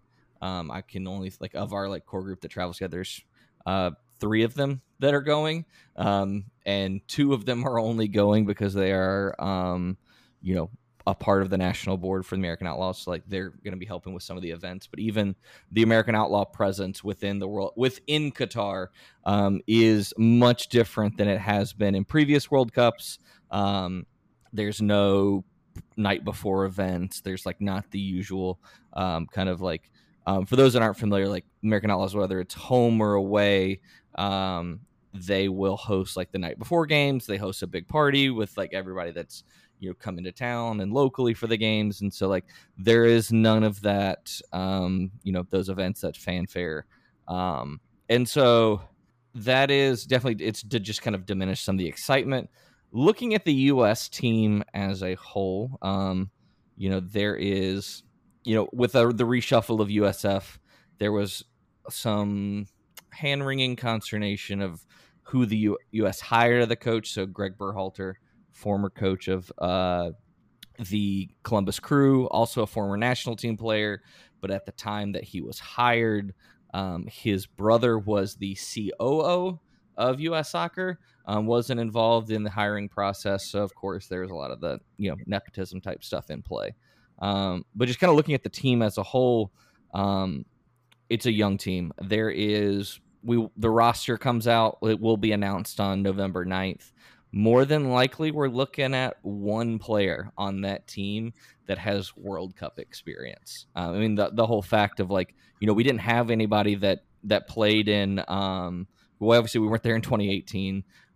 You know, 2014 is a long time ago. And a lot of those, that team was already on the older side. So, I mean, I think the average age of this team, probably the average age of the starting lineup for this team is going to be around 23, 24. It's a young team. It's a diverse team. It's probably one of the more diverse teams that we've had in the past. And probably has the most players playing at a high level. I mean, going into World Cups, you wouldn't have guys that are playing for, you know, Juventus, AC Milan, Chelsea, you know, on the books at Manchester City and Arsenal. And so, I mean, we're going into that with, you know, I'm not expecting a lot. I think getting out of the group for the U.S. will be a huge achievement. But the big thing with this World Cup is getting prepared for 2026, because for those that may not know, the 2026 World Cup will be in both. It's a joint World Cup between Mexico, the U.S. and Canada. So this is really, most of the guys playing on this team, as long as they stay healthy, will be a part of the World Cup squad going into the 2026 World Cup on home soil. So really this World Cup is a lot about experience. So, you know, the U.S. will play is in a group with Wales, England, and Iran. It'll be a tough, you know, a tough series of games. that Wales game being the opening game is the probably the most it's the most important, because you got to get a result and get points right out of the bat. But I know that was a little bit rambly, but yeah, that's kind of, and then just, you know, my thoughts as far as like boycott, like I understand, and like I think a lot of the enthusiasm is diminished because of Qatar. I just could not see myself boycotting because it's the support of the players for this. The players themselves had no choice in where this World Cup was hosted. We can get into the bureaucratic and the and I would, if you are ever interested in the whole bid process, there's a book called The Ugly Game about a lot of the corruption in FIFA and the Qatari plot to buy the World Cup. So if you're interested, it's a great read. And, you know, there's a lot of, probably the thing that like is most saddening about, not most saddening because there's the human rights issues. One of the things specifically in the United States is, and Fox is the rights holder for this World Cup. Fox is like the only broadcaster of the World Cup that is like just completely sidestepping what is happening and what has been happening in Qatar. Like the BBC and is the rights holder for the World Cup in the UK and has really led a lot of the investigative journalism and covering of both the human rights issues in the country and the corruption that led to Qatar hosting the World Cup. But of course, you know, Rupert Murdoch, known Fox, says, you know, not just like just the completely sidestepping the issue, like not no acknowledgement whatsoever about, you know, what's happening over there. So I think that's probably one of the more saddening things, like, because especially this time of year, or not, or just World Cup, people, you get the, I see this all the time with them, we get the, you know, the every 4 year fans, people that don't pay attention to soccer, but every 4 years get really into the World Cup, and you know they will have no context and no idea about, you know, everything that led to this World Cup being in Qatar. Yeah, that's kind of my prediction. That is what's gonna, because I think about boycotting it, but me watching it or not watching it makes no difference, you know. Yeah. Now the sponsors and them pulling out and things like that could potentially make a difference, but I'm pretty certain that Qatar is gonna make sure that, you know, they're gonna, I mean, I think they're gonna let things slide. Like they there might not be as many parties and things like that, but I think they're gonna do everything they can possibly do. Like they don't want to embarrass themselves, and this is gonna go off without them. Well, doing anything crazy bananas, like, you know, flogging people or doing anything like that, just for that purpose of it's about sports washing. Yeah, I mean they're very, very cognizant of their reputation. I know that they have fan groups throughout the 32 nations or 31 nations. They or fans in particular. They have people. There are paid people going to this World Cup who are just there, and it's like not your celebrities, your influencers, but just your regular soccer fans that have been paid to be there, paid to, you know, amplify how great everything is in there. And also to an extent be snitches about, you know, when they see certain things or trying to suppress any people, you know, talking out about it. Yeah, no, so, yeah, I see them being more interested in suppressing anyone protesting, yes, versus making women cover their shoulders and stuff like that. And I think I'm totally not surprised if they're paying everyday people. If they're paying Beckham $277 million or whatever to be the Qatari ambassador for the World Cup, I'm sure they can throw some Instagram influencers a few, yeah, you know, so tickets and dollars. So Sleep, I saw that, I think it was yesterday, AO put out a statement about the World Cup. Yeah, can you elaborate on that a little bit? I can give some context. And so there was a article that was put out by the New York Times that said that was about a lot of this stuff with the fan groups and, you know, how they are, you know, getting these everyday fans involved. There is a U.S. fan that actually, fuck it, I hate this dude. The guy that dresses up like an eagle man. No one listens to our podcast, so you can pretty much say and so he is a board member of a local chapter who has, you know, taken a free ride to the World Cup, and he. So it was, there was that article that came out, it was misrepresented that they're like, or they just said board member of the American Outlaws. And so it was a lot of people reading it was, it was assumed that the national board and AO as a whole was signing off on this. And which that just isn't the case. They have in no way taken any money from FIFA,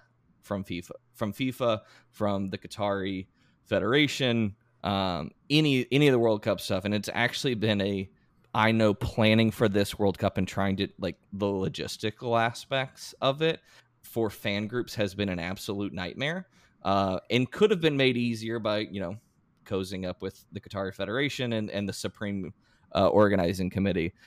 So when that article came out, it was a lot of like, oh, AO is as a whole is where it's just a single individual. Awesome. Well, do you all guys have? Yeah, I have a couple. I have a question. So you'd mentioned that you have three friends that are going to Qatar to actually watch. Like, I'm curious about their planned, lodging accommodations and stuff like that. Like, what have you heard from them about what to expect and what are they anticipating? So two of the three are going through the American Outlaws setup. So that's actually, they're going to be staying on a cruise ship. There is not enough hotels. And so, like, and this was kind of going back to the whole boycotting the World Cup thing. The American Outlaws are a U.S. soccer supporters group, and, like, they're not affiliated with USSF. But, you know, it was like for them, there was also this kind of discussion of like, what do we, you know, do we organize anything? Because, like, I mean, they organize trips for U.S. fans, no matter where the United States is playing, men, women. And so it was very much like there was kind of a decision, like, and it's very much like, you know, I think the decision, and I don't know for sure, I think the decision to plan something was more of like, if we aren't going to, like, people are going to go, and like all of this talk about, you know, there people are boycotting. This is the most tickets from U.S. fans. And that's not by U.S. fans, I mean people with United States mailing addresses. Not because they could be, you know, supporting a lot of different teams, but it's the most U.S. fans that have ever attended a World Cup. And actually, for those who don't know, the U.S. is actually one of the highest attended. Like, people from the United States are the always one of the top 2 or 3 nations of people in attendance for the World Cup. But it's kind of a decision of like, damned if you do, damned if you don't. But just wanted. And then my other friend, he is staying in a basically a glorified shipping container in the desert. I mean, I've seen lots of tiny houses made out of shipping containers. It might be wonderful. I mean, it does look wonderful. I've seen the pictures. I guess on the bright side, it'll be November and December, and the highs will only be in the high 90s. Yeah. Well, apparently, the averages are in the mid 80s, but yeah, it can get up to 100 and stuff like that. But it is a dry heat. Fuck that dry heat shit. It's a dry heat, not quite an oppressive heat, but maybe an oppressive culture. Definitely an oppressive. There's no maybe about that being an oppressive culture. All right, so let's since we're on the World Cup, let's make a few predictions here, and I will start off by saying Walker Zimmerman will get a goal in the World Cup. That's my bold prediction. I actually have in writing, because there's talk about like the jerseys. I actually said, and I look forward to seeing Walker Zimmerman posterize Harry Maguire in tie-dye. Isn't Walker Zimmerman a defense? Like, doesn't he like play like center back or something? Yeah, like that? He will. I mean, but like, you know, the U.S. will look to create a lot from corner kicks, from set pieces. Yeah. And so, I mean, outside of him and Weston McKennie, like two of the best headers of the ball. Yeah, no, I will be a Walker Zimmerman fan during the World Cup, Keith. How old is he? Is he like 40 or something? 31? Okay. No, he's 29. Oh, 29. Seems like he's been around forever. Yeah, I mean, he's played for since such a young age. We saw Walker Zimmerman play when we went and saw FC Dallas play. He was playing for FC Dallas at that time. Oh, really? Yeah. I didn't know that. Who's your Golden Boot front runner? It's not going to be either of the Premier League Golden Boot winners from last year, since Mo and Son are both out. Yeah, I want to hear Keith say Harry Kane. I don't think he will, but you gonna say it, Keith? Very quiet over there. Absolutely not. I mean, probably my bold prediction is the implosion of Canada. For those that don't know, so Canada has not made a World Cup since the 80s. They've made their first World Cup. They have a really young team, really exciting team. The Canadian Federation is an absolute fucking shit show. And there's been a lot of the players not getting paid, getting like their World Cup bonuses, things like that. And they are imploding as we speak. And I just look forward to seeing the small neighbor to the north implode. Tesho Akindele could have played for the U.S., but instead he decided to play for Canada. I mean, he doesn't play for Canada, though. Oh, is he not on their national team? No, the Canadian, it's Kyle Larin, it's Jonathan David, it's guys that are playing in Europe.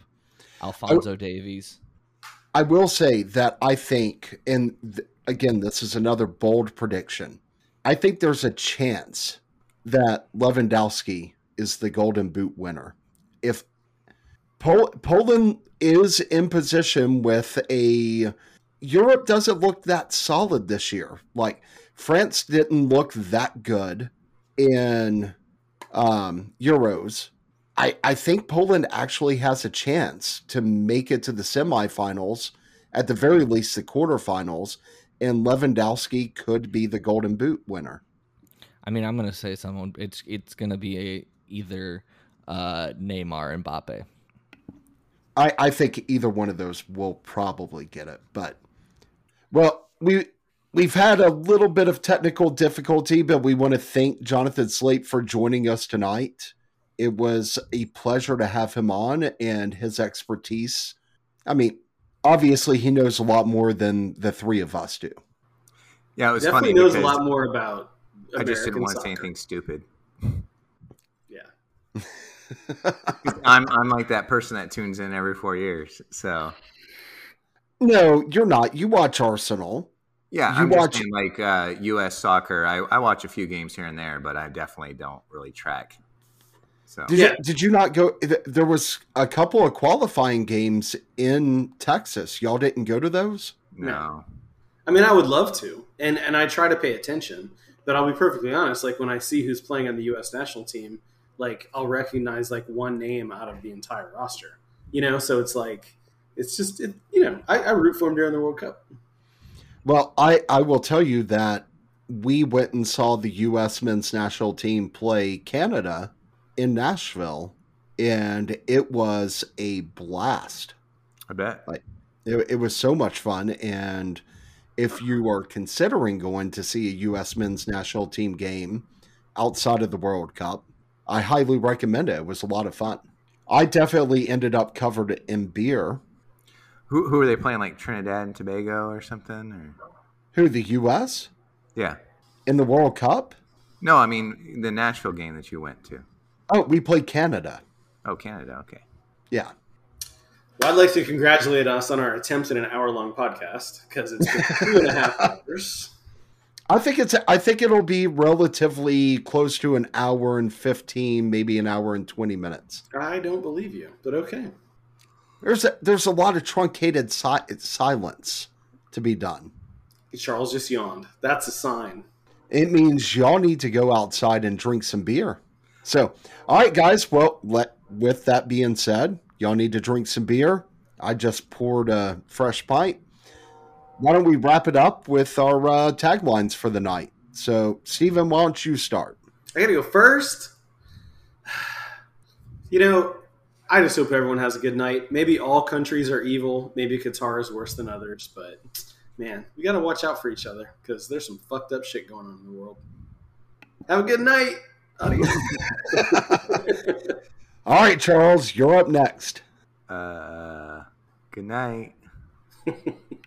All right, and I will lead off with Go Vols. Vols by Fitty. And if you change your community, you change the world. Thanks for listening, everybody. I challenge everybody to go back through all of our podcast recordings and see one reference to the Volunteers by Keith. Just saying. Fuck off. I'm just kidding, Keith. I know sometimes you just gotta, so that's what you gotta do. Celebrate what you can. All right. Well, thanks again for listening, everybody. We are back, and we will have a new podcast coming out in just a couple of weeks. So who's doing the next topic? Oh, that's a good question. I'll volunteer for it. Okay. And we're doing the same playlist, adding dimes, 10-minute songs. All right, cool. That's it. I like it.